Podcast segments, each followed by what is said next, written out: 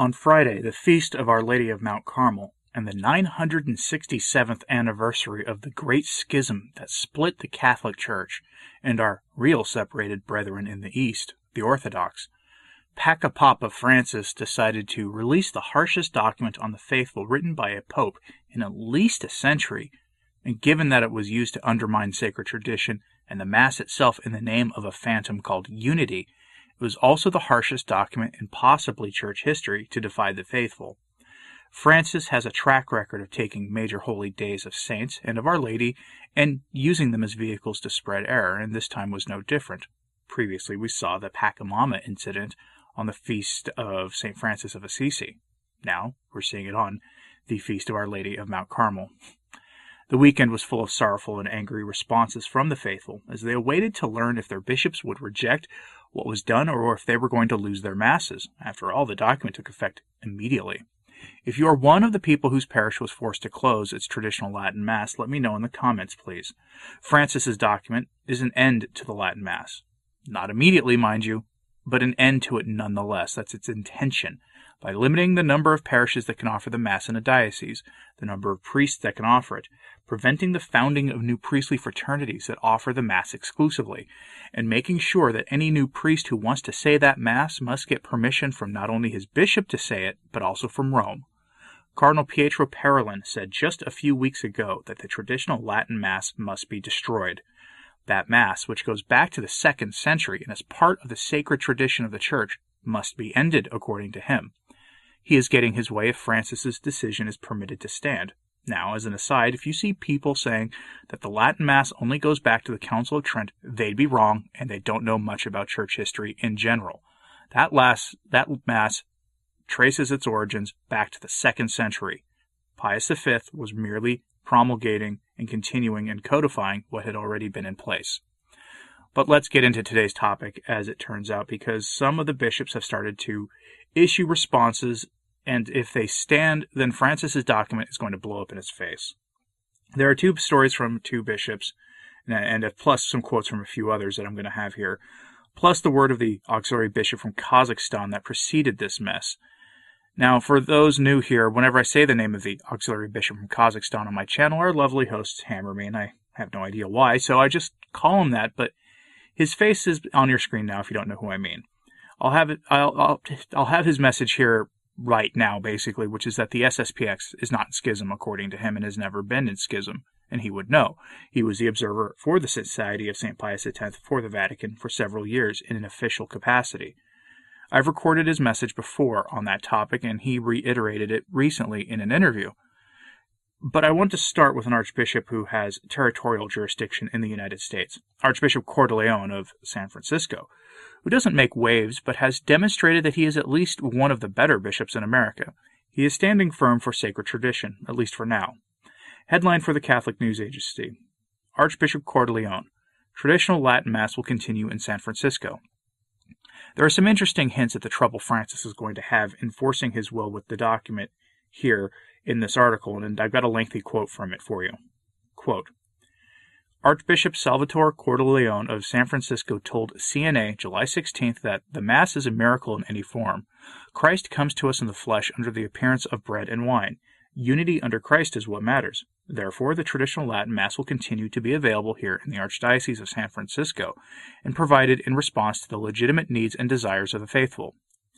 It seems that the traditional Latin Mass in dioceses throughout the United States are largely set to continue as scheduled, while bishops prepare responses to Traditionis Custodes.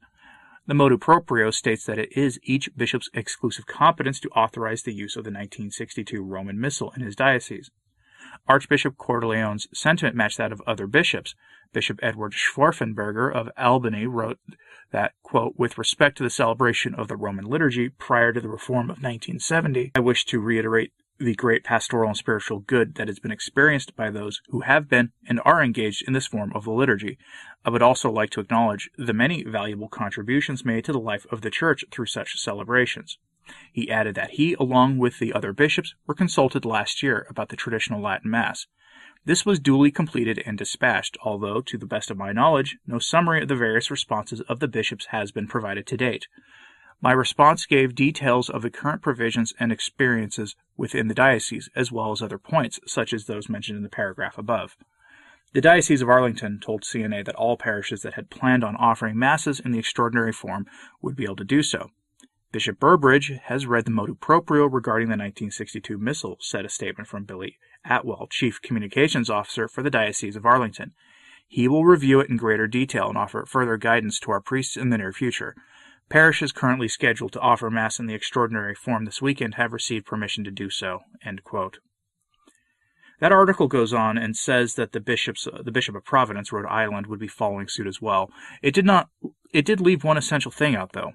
Numerous readings of that document by various people have led those of us who've read it to interpret it as limiting the number of parishes and buildings that can say the traditional liturgy, ending the practice of diocesan parishes offering it, and making sure that the FSSP and Institute of Christ the King clergymen are not essentially having rigid Lefebvrean tendencies.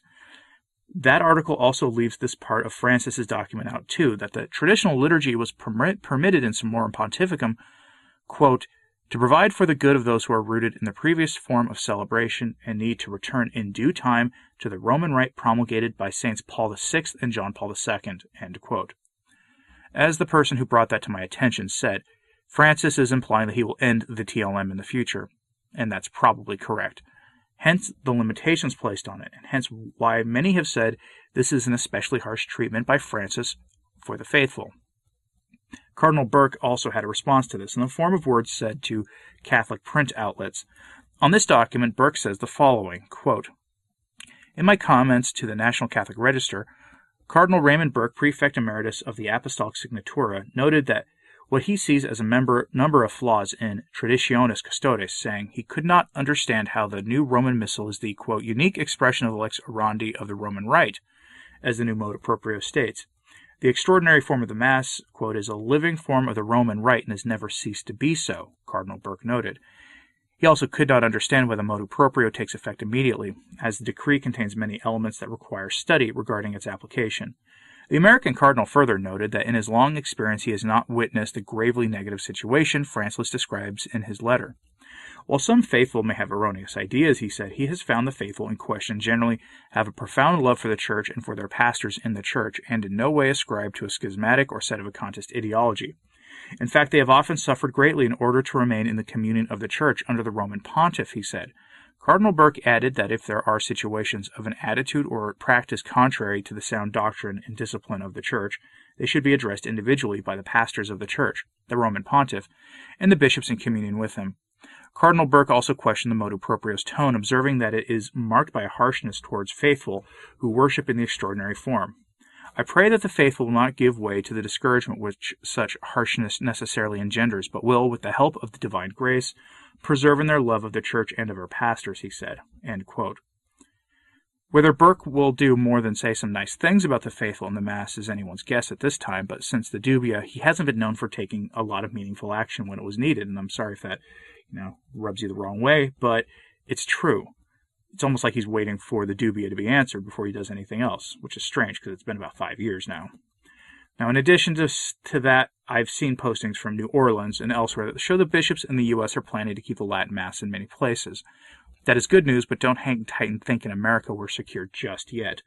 Over all this good and okay news, though, looms one figure. Not Papa Francis, but Archbishop Roche, the man Francis hired to enforce his edicts some weeks ago, a man who is stridently anti Latin Mass. It was almost certainly under his order that the publishers of Novus Ordo liturgical books in Latin were told to cease and desist offering books for the Reverent Novus Ordo Mass, and they are denying permission to publishers to offer those books. Let that one sink in. He is the man who will put the pressure on the Cordileones and Burkes and others to fall in line. So please, pray for these bishops to have the spine needed to preserve the faith because in the name of unity, Francis has driven a wedge into the church, and Catholic prophecy pointed to this day. The prophecy of St. Francis of Assisi warned us of a pontiff that would come, that would cause a schism, who would be a destroyer instead of a builder of the faith. That may well be our time, and the presumed pontiff of our day, a man who did not canonically rise to the papacy, as that prophecy also says. These are strange days, folks, and we need to pursue sanctity, become saints, stick to the sacred liturgy and resist modernism in all its forms. Now, to close this out, I'll bring in Our Lady of Good Success, who offered a message for our times, and I've done videos on her before. And if you want to see them, let me know in the comments, and I'll try to help you out there. She, her message was clearly for our time in the church. After describing endless wickedness that had soiled the world and entered the church, she said the following quote, Just when it seems all is lost, it will be the start of the glorious restoration. That was Our Lady of Good Success, so take heart and carry the cross that we have been given. And part of that cross is described by Our Lady in the instructions for what we must do from the same message. According to Our Lady of Good Success, we must, quote, clamor insistently to the Heavenly Father for an end to these ominous times by sending to the Church a prelate and father who would restore the Spirit to the priests. What Francis and Roche and the modernists who took to Twitter and social media in general to gleefully tell us that we must submit to Paca Papa Francis are all missing is this. As the theologian Martin Mosebach said a few years ago, quote, the Roman rite will be won back in hundreds of small chapels in improvised circumstances around the world celebrated by young priests and congregations that have many small children, or it will not be won back at all. Does that sound like you? Does that sound like your parish? If not, get on that. The traditional liturgy may not go anywhere, but it may become harder to get, especially as we're going to see an increase in all the wicked figures in the church telling you that the SSPX are evil and to be avoided, and that the priests who resist this and other orders are wicked and must submit to error. So please hold fast. Hold fast to the faith be rigid as the meme says that a subscriber sent to me, and become saints. Now is the time. Let me know what you thought of this in the comments, please, and like, subscribe, and hit the bell if you haven't. It does help. As always, pray for the church. I'm Anthony Stein. Ave Maria.